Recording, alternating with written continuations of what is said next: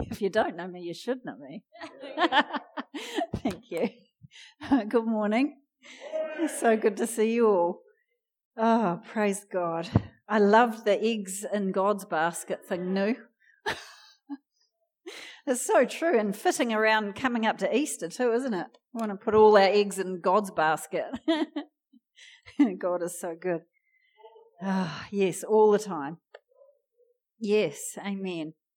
Um, just a couple of things, uh, and that is in regards to some things coming up.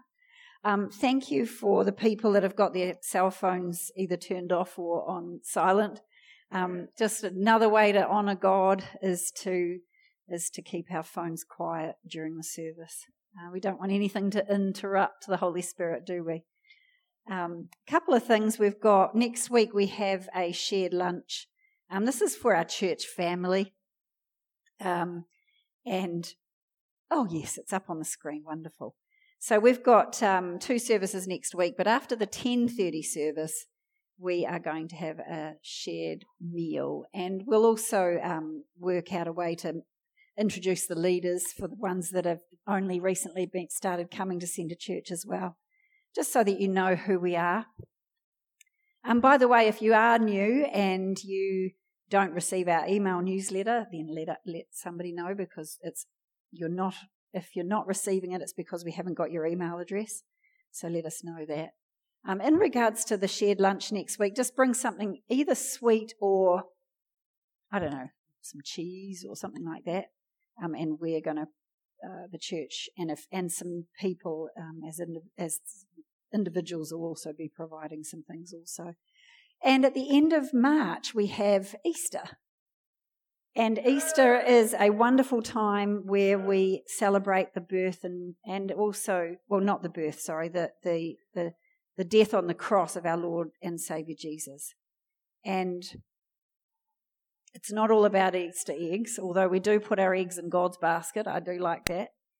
But we've got a 10:30 service that morning on Sunday the 31st of March. So I'd like to invite you to invite people um, there are some of these out on the back table, out in the foyer. Come, grab a few and invite some family and friends to that. Uh, we would love to see more people coming. Start invite, inviting people to church. It's really, really important for people to know God. And if you don't lead them to the Lord yourself and outside of church, then bring them to church. You know, they can learn about God there. Okay, so I've been preaching about our covenant with God for a number of weeks, and Pastor Robin spoke last week. She gave a great message. What was it called? Something about a miracle. I'd have to look in my look in my notes. What did I write? oh yeah, here we go. Your miracle is within reach. It was a very good message. If you missed it, go online and listen to the audio. But in the in the 9 a.m. service, I was preaching again on covenant, so this week I'm going to do a little bit of that's what I spoke last week at the 9 a.m. service and also um, go on to uh, some other things as well. We're going to have communion, but it's going to wait until um, the, the end of my message. So I just want to read a scripture out of Hebrews. It's Hebrews 4:12 for the word of God is living and powerful and sharper than any two-edged sword piercing even to the division of soul and spirit and of joints and marrow, and is a discerner of the thoughts and intents of the heart. That's what God's word is.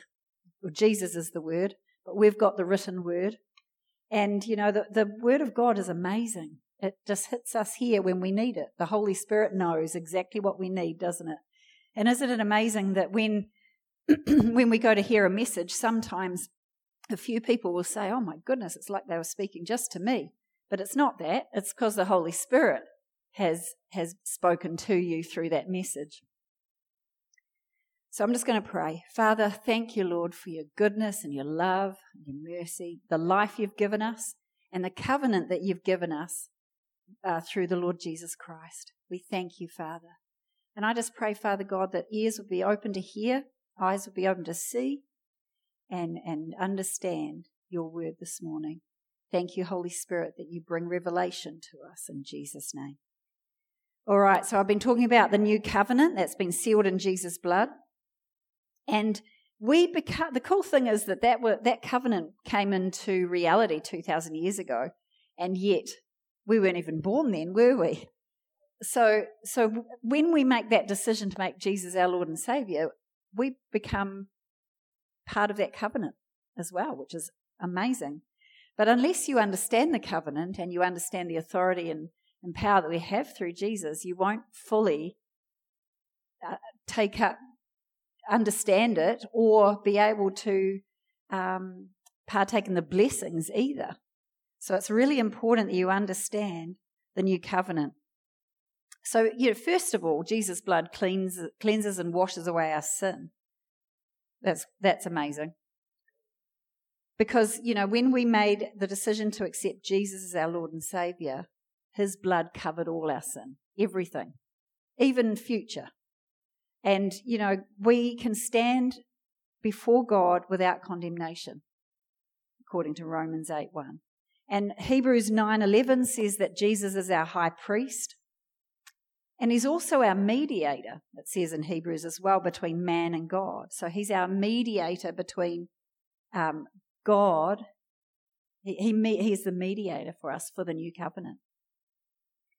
And so, why do we need a mediator? It's because our right standing with God was lost because of sin. And until Jesus died on the cross for us, we didn't have any legal ground with which to approach God. So, but on the cross, God laid all of man's sin on Jesus. It says in 2 Corinthians 5:21.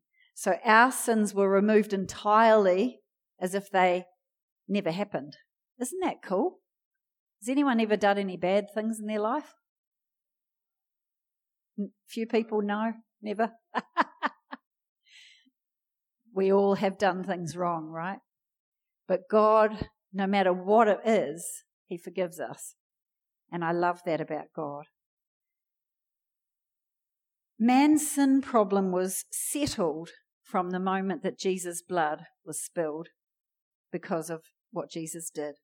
And that's why there's only one way to God. You can't find salvation through any other religion. You can't find it through uh, being good. Um, it's only through Jesus. And that's why Jesus said in John 14, 6, I am the way, the truth, and the life. No one can come to the Father except through me. So there is no other mediator. Uh, and as God's new covenant partners, we can stand fearlessly on his word and it's because Jesus is our surety or our guarantor that God's part in the new covenant will be performed. And Hebrews 7:22 says Jesus has become a surety of a better covenant and Jesus acts on our behalf. Isn't that awesome? The Bible says he's our high priest, he says he's our mediator, he is also our advocate, which is like a defense attorney. And 1 John 2 1 says, These things I write to you that you may not sin. If anyone sins, we have an advocate with the Father, Jesus Christ, the righteous. So, one part of our covenant with God, and I want to focus on this for the first part of my message, is actually related to our tithe. Now, the tithe means 10% of our, of our income or our increase, and it's mentioned uh, in a few places. Um, but in Hebrews 7, and I'm just going to go there because there aren't scriptures up on the screen today. Hebrews 7 2. It says, To whom also Abraham gave a tenth part of all. So that's talking about a tithe. And further down in verses 4 and 5, again it says Abraham gave a tenth of the spoils. And then it says um, about receiving tithes from the people. Okay, so that's what that's talking about. Now, a little bit further down in verse 8, it says, here, meaning in our physical world, mortal men receive tithes. Didn't we just do that? Nu was standing here and he, he said, pass the baskets around. Most of us give online these days, but there's one or two people that still give by cash. Um, but here, mortal men receive tithes, but there he receives them, of whom it is witness that he lives. So in the physical realm, mortal men received tithes. And under the old covenant, people gave their tithe to the Levitical priesthood, and they would present the tithe on the altar before God. But under the new covenant, which is a new and better covenant, in the physical realm, we also give our tithe um, to mortal men. In other words, in the place where we receive our spiritual food. Um, it's the storehouse mentioned in Malachi 3:10. It's the church that we're planted in. Therefore, mortal men receive the tithe, but the verse goes on to say that there he receives them. So that there in heaven, Jesus, who is our high priest, uh, receives our tithes. Isn't that that's really cool? So Jesus is the one that receives our tithes. And so when we bring our tithe, Hebrews 7 8 says, um, he, there he receives them, of whom it is witness that he lives. So it says it is witness, and the Greek meaning of witnessed is, is giving evidence. It's actually evidence or testimony given in court. Um, so when I bring my tithe to my high priest, Jesus, that's what I'm thinking of when I'm tithing, by the way. I know that I'm physically giving it to the church, but to, in my mind, I'm giving it to my Lord Jesus, my high priest. Um, and my tithe becomes my testimony that I believe that Jesus lives as my mediator, as, as my high priest, as my intercessor, as my advocate. And there's scriptures for all of those. He's our intercessor, as mentioned in Hebrews 7:25. Hebrews 7 has got all sorts of good stuff in it. The whole the whole book does. but if you want to learn about covenant, Hebrews is the place to go. So when I tithe, it speaks on my tithe speaks on my behalf. It becomes evidence. And my tithe reveals to God my motivation. Um, D- Jesus is able to use my tithe as evidence to present to God as he intercedes for me, as he mediates for me, as he advocates for me. Which is actually really powerful when you think about it. So when Jesus receives our tithe, he presents it on our behalf to the Father um, and blesses us. And, and, and a little picture of how that used to happen in the Old Testament, you can go to Deuteronomy 26 for that. So if you're facing any kind of trial, whether it's financial or a need for healing or protection, whatever, you can go to God and place a demand on the covenant based on the fact that you're a tither. That's cool. You can say, Lord, I am a tither, and as part of the covenant I have with the Most High God, my tithe is evidence that I believe that you live as my priest, mediator, advocate, and intercessor you make intercession on my behalf to the Father. And as my mediator and advocate, I thank you that you speak on, be- on my behalf so that my needs are met or I receive my healing. Um, whatever your need is. So when we give our tithe, it's evidence. It's testimony to God. I think that's there's, that is such a powerful thing, and it's something we need to learn to tap into because um, it's easy to give a tithe but, and just forget about it, not really apply your faith. Because everything that we do, it says we have to apply our faith to. The Bible says without faith it's impossible to please God. So we need to make sure that we're always applying our faith. But we need to so like for example there have been times where i've just tithed by just putting the money in and i just have just done it and not applied my faith which is a real waste uh, it's like a lost opportunity because i i should have been applying my faith there because it's something, you know, it's, it's a whole thing that God's got as part of our covenant that when we tithe, this is a whole another thing that we can tap into. And let's learn to do that. So our tithe is not just an act of obedience to God's words, it's an act of worship. And it actually speaks on our behalf and it reveals our motivation. So it provides evidence to God so that we can legitimately claim what He's promised. So, no matter who we are, our money speaks for us or against us. Um, James 5 1 verses 1 through to 3 says, Come now, you rich, weep and howl for your miseries that are coming upon you. Your riches are corrupted and your garments are moth eaten. Your gold and silver are corroded, and their corrosion will be a witness against you. Now, um, witness against you in James 5 3 in the Greek original means evidence against you.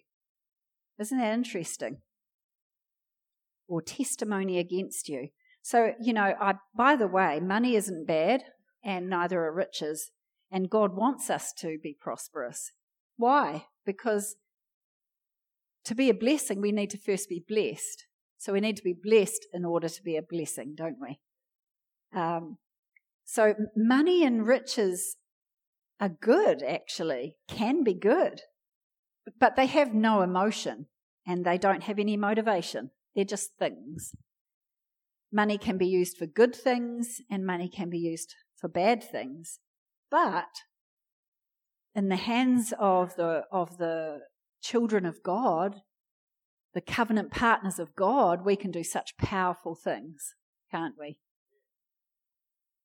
But the thing to remember with our finances is that they are speaking on, beha- on our behalf, either as evidence for us or, or against us. Um, but our finances do have a voice. So when we tithe, our tithe speaks on our behalf as positive evidence, which Jesus, as our mediator, intercessor, and high priest, uses on our behalf. So I want to give you a little example of this, um, and it's from Acts 10. So if you've got your Bible here, um, turn to Acts 10. It's a really powerful example. And it's an example of a man who actually wasn't um, Jewish. He was a what they called a Gentile, which is anyone that's not Jewish. And he was an Italian centurion, and he feared God and prayed always and gave generously. So I'll just I won't read the whole thing, but it basically goes the entire chapter is about this. There was a certain man in Caesarea called Cornelius, a centurion of what was called the Italian regiment, a devout man and one who feared God with all his household who gave alms generously to the people and prayed to God always. And about the ninth hour, an angel of God came and said to him in a vision, Cornelius, What is it, Lord? He said. Your prayers and your alms have come up for a memorial before God. So Cornelius's prayers and his generous giving created a memorial before God. It spoke and caused God to remember his household, his family. And, you know, as a result, his family was one of the first, if not the first, Gentile family to become part of the new covenant, to receive Jesus as Lord and Savior. And so, isn't it cool that his prayers and his giving had come up as a memorial before God? So, when we are tithers, when we are give, you know, givers, we we can place a demand on the covenant in that way as well. Okay, I'm just going to change tack a little bit here. God's never going to turn his back on his covenant. Romans 8, 16 and 17 says, The Spirit Himself testifies with our spirit that we are God's children. Now, if we are children, then we are heirs, heirs with God and co heirs with Christ. I love that. We've been adopted into his family. And not only that, but he's made us heirs. so when we, be, when we became part of the new covenant, through the choice we made to make Jesus our Lord and Savior in Romans 10 9, we became God's children. And then we became heirs and co heirs with Jesus. And an heir is a person who is legally entitled to an inheritance. And what's our inheritance? It's all the promises in the Word of God. Okay. Promises of life, provision, healing, health, supply, deliverance, salvation, all of that. And we can be absolutely 100% sure that God is going to keep his side of the uh, covenant. Um, he, has, he describes us even in Hebrews 6:17 as the heirs of what was promised. And not only that, but as I mentioned before, Jesus is the guarantor or the surety that God's part in the covenant, covenant will be performed. You know what a guarantor is? I think I mentioned it a couple of weeks back. somebody who guarantees, you know, like if you've got money you want to borrow, if somebody guarantees it, it means it will definitely get paid back, whether that person does it or not. The other person will, the guarantor will back it up. And that's what G, uh, Jesus is for us. So we can actually boldly, as, as God's covenant partners, we can boldly enter the throne room because of what Jesus' blood has done. Hebrews 4:16 says, "Let us therefore come boldly to the throne of grace, that we may obtain mercy and find grace to help in time of need." And Hebrews 10 verses 19 to 20 says, let me just turn there. Hebrews 10 verses what is it, 19 to 20, it says, Therefore, brethren, having boldness to enter the holiest by the blood of Jesus, by a new and living way which he consecrated for us through the veil, that is his flesh. Okay, so it's just talking about how we can, as God's new covenant partners, we can boldly go to him with our requests because Jesus' blood has made us right with God. That's what righteousness is all about. We've been made right with God. We've been clothed in white linen we've been made right in his sight because of not because of works we've done but because of what jesus did um, and so we have every right to go and place a demand on our covenant with him and hebrews uh, verses uh, chapter 10 again verses 21 to 23 says and having a high priest that's jesus by the way over the house of god let us draw near with a true heart in full assurance of faith and if I just go down to verse 23, let us hold fast the confession of our hope without wavering, for he who promised is faithful. So God is saying here that we don't need to be shy. If we know our covenant, we can boldly enter the throne room because we're, we're covenant partners with God. And as I talked about a few, a number of weeks back, a covenant between two tribes um, will one tribe's strength will will benefit the other tribe because that might be their weakness and, and vice versa. And so we can boldly enter God's throne room. We don't need to be shy. We don't need to hold back. We don't need to lack courage in approaching God. Um, if we don't understand the covenant, I know that there are some Christians that don't feel courageous enough to boldly enter the throne room, but that's a lack of understanding of the covenant. So he's encouraging us to draw near to him. Um, he's assuring us that he is faithful. Um, and he's telling us to make sure that our words line up with his covenant. We need to make sure that's an important one. Our words, what we speak out of our mouth, it's got to be blessing, not cursing, and that's including over speaking about ourselves. We can't be saying, "Oh man, that was useless. I'm useless at that." We can't be doing that. We can't do that. We've got to make sure that the words that we let come out of our mouth are positive and not not um, negating the things written in here. So Hebrews, uh, yeah. So God expects us to encourage and support one another. And I'm going to keep reading um, verses 24 to 25. He- Hebrews 10, 24 to 25 goes on to say, And let us consider one another in order to stir up love and good works not forsaking the assembling of ourselves together, as is the manner of some, but exhorting one another, and so much the more as you see the day approaching. So these verses are a continuation of what God is saying about going to Him with boldness, drawing near to Him in faith, and then holding fast onto that confession of what you're hoping for. So when I'm talking about that, all I'm saying is that, you know, we can go to God with boldness. If we really need something, we don't need to be amazing with our words and like, God's not uh, ever going to say to you, that prayer was sort of substandard.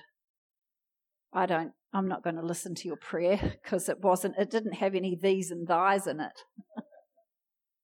or any, O Lord gods. we don't need to pray in a specific way. We just need to remember that we're part of the covenant and it's because of Jesus' blood. And that's why it says, pray in my name.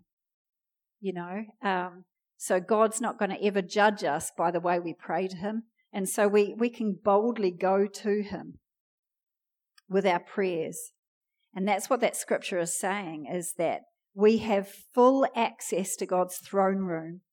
And we've got a Bible, or at least we've got access to one easy in this nation. Hey, not every nation has easy access to a Bible. We're actually pretty blessed because we have easy access, whether it be um, hard copy or even on here, we've got access to a Bible. And when we spend time reading it, it goes from our head, which is where it initially comes in. But when we keep mulling over it and meditating it, where does it go? Into our heart. And that's where it stays. And the Holy Spirit lives in us because we're his temple, we're described as his temple. You know, under the old covenant, there was a, an actual temple. Um, but now we've got a new and better covenant, it says in Hebrews. It says in Hebrews 8, verse 6, it says, He, Jesus, is a mediator of a better covenant, which was established on better promises. Um, and it said in verse 7 For if that covenant, the first one, had been faultless, then we wouldn't have needed a second one. Um, and so, in, under the old covenant, you know, the animals were sacrificed and the blood was spilt, and that would cover the sin for a certain amount of time. Then it would have to be repeated. But Jesus, his death on the cross, because he never sinned, meant that once and for all, never again needing to be done, the sin of man would be covered. And that became our new covenant. It's better and a little bit, um, now where does it say? Let me see if I can find it. Oh, yeah. In chapter 8, verse 10, yeah, it goes on to say that this is the covenant I will make, says God. And it's a repeat of a scripture from the Old Testament. He says, and it's a prophetic word I will put my laws in their mind and write them on their hearts. That's what is better about the better covenant because in the old covenant, people didn't have daily access and easy access to the Word of God. But now we can read it, and, and as God says, I'll put my laws in their mind and in their heart because that's how it works. We read it, we think about it, goes in here, then it drops down into our heart. And so the Holy Spirit when we receive Jesus as our Lord and Savior, the Holy Spirit takes up residence within us, which is cool. Much prefer that than anything else. Um, and that means that everywhere we go, God goes with us. And so that means that we can rely on Him, we can lean on Him, we can trust Him, we can um, we, we can listen to Him when He's saying, "Oh, probably not the best idea. Don't do that." And if we, as long as we don't like run roughshod and ignore him, it'll keep us safe.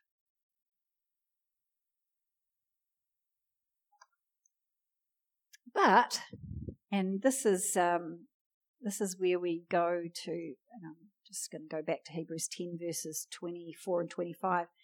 But we are human, and God knows that we make mistakes, don't we?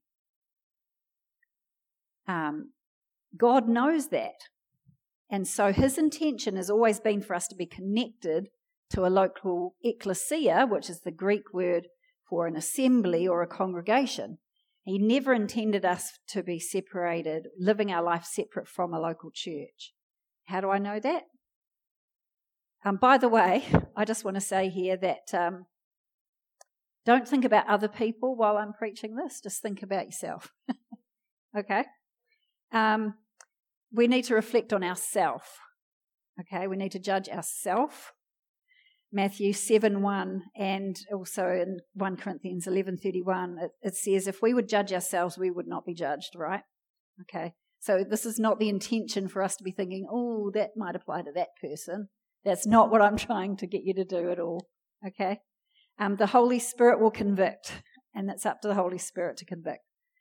Um, when and also, too, Jesus said, remember, take the plank out of your own eye before you try and remove a speck from someone else's. So, anyway, um, Hebrews 10 24 and 25. I want to talk about what the Greek meanings of these things are. And let us consider one another in order to stir up love and good works. So, first of all, to consider one another is, is about um, thinking of each other, getting to know each other, fixing one's mind or eyes on each other. In other words, um, being connected and knowing each other well. That's what that's talking about. And then it says to stir up love and good works. So that means inciting for good. The word incitement is usually used in a, in a bad way, but this is inciting for good, provoking to love, um, stimulating to do good. So considering one another, to s- consider one another in order to stir up love and good works. And then it goes on to say, not forsaking the assembling of ourselves together. So forsaking means abandoning um, or deserting. Um, assembling together means gathering together. Okay, so it's a group of people together that fulfill the specific purpose of the gathering. Okay, so we've been put together. If you're part of this church, we've been put together as a, as a local gathering, a local body, a local ecclesia, you could say. Um, and we've got a specific purpose. Uh, Centre Church, we've, we've we seem to be called to restoring people and restoring broken lives. And, and that's, I mean, it, our name, our, our official name is Christian Restoration Centre, but we go by Centre Church. But that's what we're about. We're about restoration. Restoration. And so that's our that's what we're doing together. That's our purpose. Um, and so it sounds it sounds sounds like a good thing. Um, and when it says "as is the manner of some," that's just talking about that's the habit of some people. Okay. So in the Lisa Isaacs paraphrase, you could read that as being something like this: Think of each other in a supportive way in order to inspire each other to do good. Don't abandon gathering together to worship, because that's another really important thing is we, we gather together to worship God, don't we? We gather together to worship. Um, but but don't turn your back on gathering together um, as has become the habit of some, but instead regularly encourage and build each other up. You know, we've been put here to accomplish the specific purpose that God's given us as a whole. So, why does God tell us to be connected to a local ecclesia or church? It's to encourage us, it's to comfort us, it's ex- to exhort us, it's even to admonish us. And that word means to warn someone not to do something in a kind way. So, if being planted and connected in a local church wasn't important, why did Jesus appoint the fivefold ministry to equip all Christians for the assignment God's given them?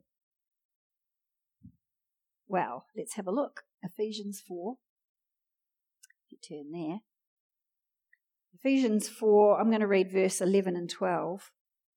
It says, And he himself, now that's Jesus, gave some to be apostles. These are the five ministries apostles, and some to be prophets, some to be evangelists, some to be pastors and teachers.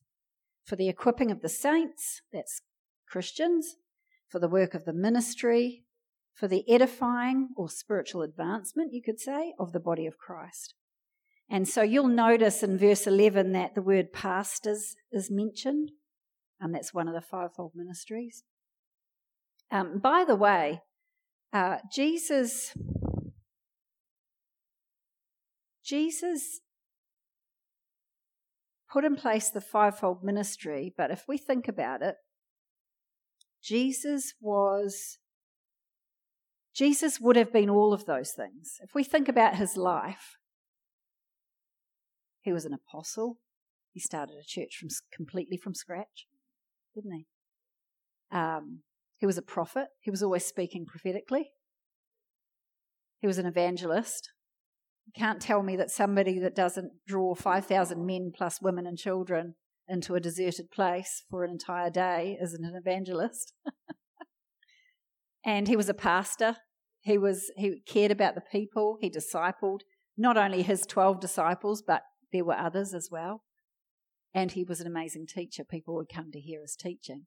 So he was gifted with all of those gifts. So he had everything.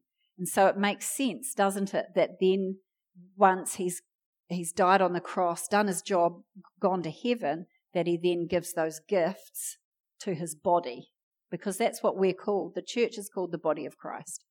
And so those five ministries are given to the church. And there's reason why that is there. But, uh, but before I get on to that, um, the word pastor means shepherd, feeder, protector. It's somebody who the Lord raises up for the total well being of the flock. Um, and also, an, another meaning from the Greek is overseers of the Christian assemblies. So that's what pastors are overseers. So the pastor's job is to shepherd, to feed, to protect, to oversee, to look after the local flock which God has entrusted them with.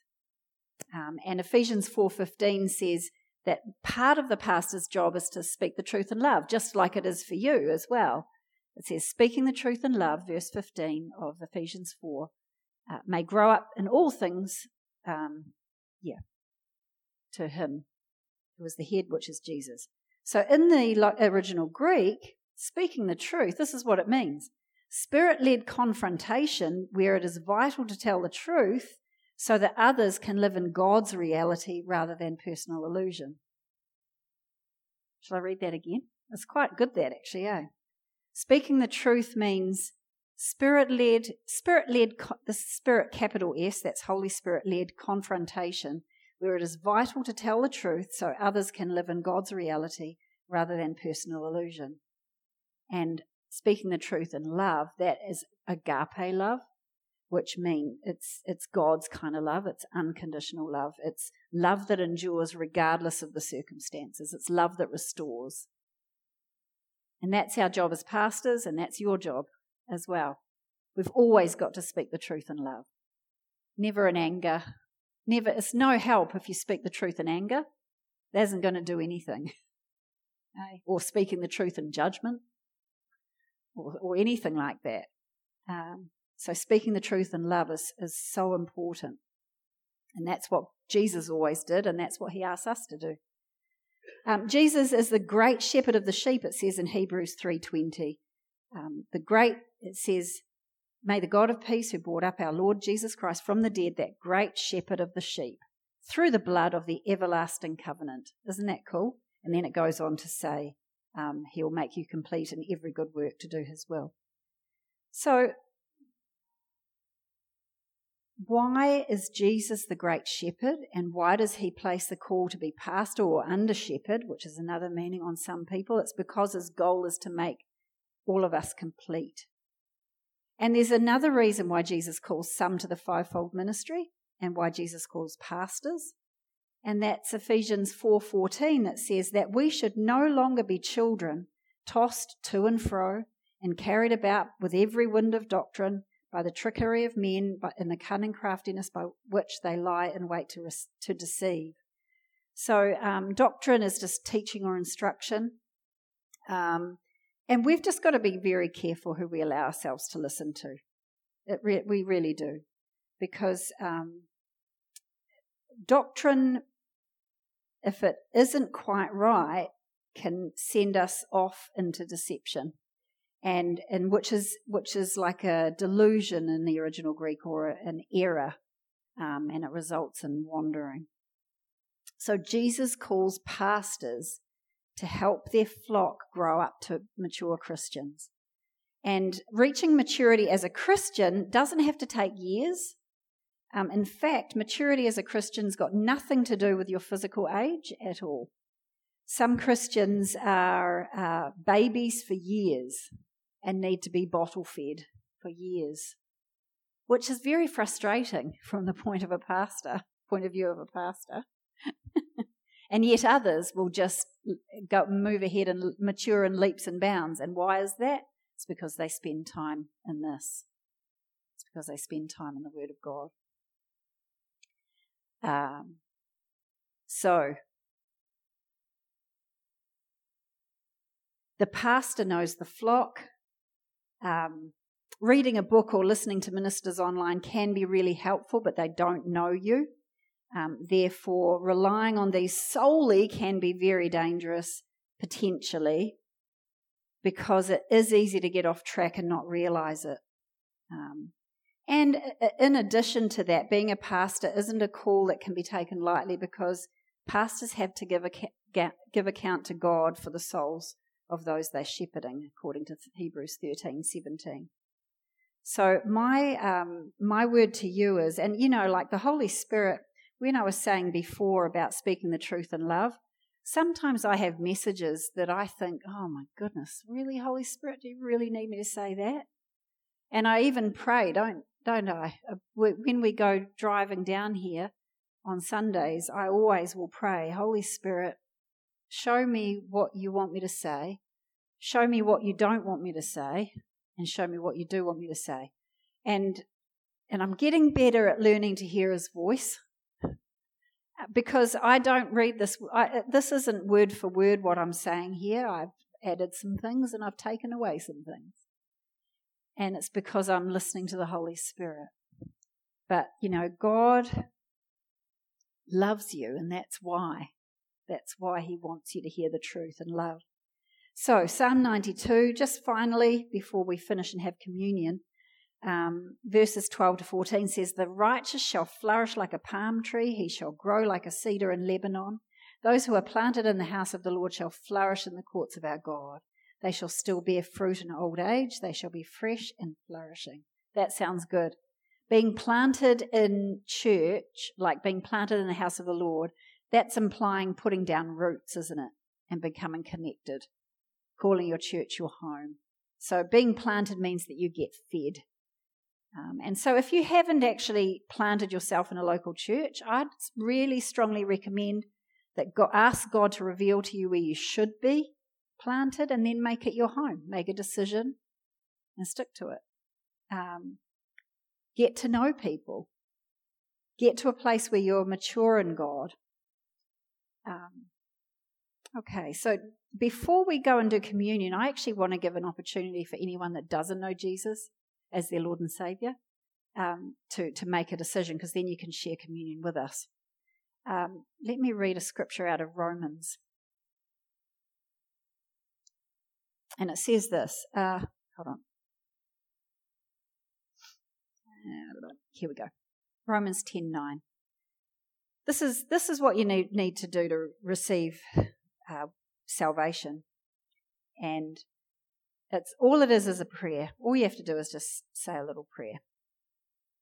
It says, if you confess with your mouth, that means speak out, the Lord Jesus, and believe in your heart that God raised him from the dead, you will be saved. It says in Romans 10 9. It's a cool way. If you say with your mouth Jesus is Lord and believe in your heart God raised him from the dead, you will be saved. It's as easy as that. Um, it says in John 3:16 that God loved the world so much that he gave his only son that anybody who believes in him would not perish but would have everlasting life. And you know, God is not all about sort of um, I just want you to be saved so you can go to heaven. He actually wants us to live a good life here as well. He wants us to be living a blessed life, not um, not encumbered by addictions or any kind of um, thing where the enemy has got a stronghold in our life and causing us problems. You know, you know that um, the enemy actually, Satan, he actually puts thoughts in your mind. He can do that. And if you don't recognize it for what it is, you'll think that it's your thoughts. Anything like, you're useless. This isn't for you. Those, those kinds of things, as you, as you become more mature, you re- learn to recognize those thoughts as not being from you. Um, and so I just wanted to um, open that up to anybody that has never made that choice or would like to recommit their heart to the Lord. And so I'm going to get everyone to say this prayer. Now, if that's you, I want everyone to say it, but I want you in particular to say it with with all your heart, okay? And so if we close our eyes, I just want to pray this after me. Lord Jesus, I confess with my mouth that you are Lord, and I believe in my heart that God raised you from the dead. I ask you to come into my heart and be my Lord and personal Saviour. Amen. Has anyone ever anyone prayed that today for the first time? Put your hand up. Okay. If you if you have and I just haven't noticed you because it's gone darker, um, we've got something for you. So uh, just wanted to um, invite the people that are taking or serving communion up, and while while they're doing that, when we take communion, I talked about this a couple of weeks ago. We're renewing our commitment to the new covenant that Jesus established two thousand years ago, and it's where we remember what Jesus accomplished for us on the cross, and it's where we refresh and renew our commitment to Him. Uh, in 1 Corinthians 11 23 to 25, Paul showed that Jesus' command to remember him through communion was a command for all of us. And he said, The Lord Jesus, on the same night in which he was betrayed, took bread, and when he had given thanks, he broke it and said, Take, eat, this is my body, which is broken for you. Do this in remembrance of me. Because his body was actually broken for us. Um, and in the same manner, he also took the cup after supper, saying, This cup is, a new cu- is the new covenant in my blood. Do this as often as you drink it in remembrance of me. And so we're going to remember what Jesus did on the cross. It was through his, he knew, he could have, he could have called thousands and thousands of angels to stop what was happening, but he chose to willingly give his life for us. So we never, ever should ever take communion lightly. And uh, so that's why it says in verse 28 of 1 Corinthians 11, let a man examine himself.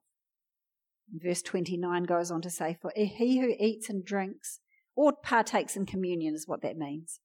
In an unworthy manner eats and drinks judgment to himself, not discerning the Lord's body. For this reason, many are weak and sick among you, and many sleep or have died. For if we would judge ourselves, we would not be judged. So, to examine ourselves is to scrutinize ourselves, to reflect on ourselves and our motivations. So, before we take communion, um, and James, have you got some music maybe that we could play, please? So let's just take a moment. Um, you can come and res- come and collect your communion, then just go back to your seat and just reflect for a moment. And I'll just give you guys a few minutes or moments to come and collect your communion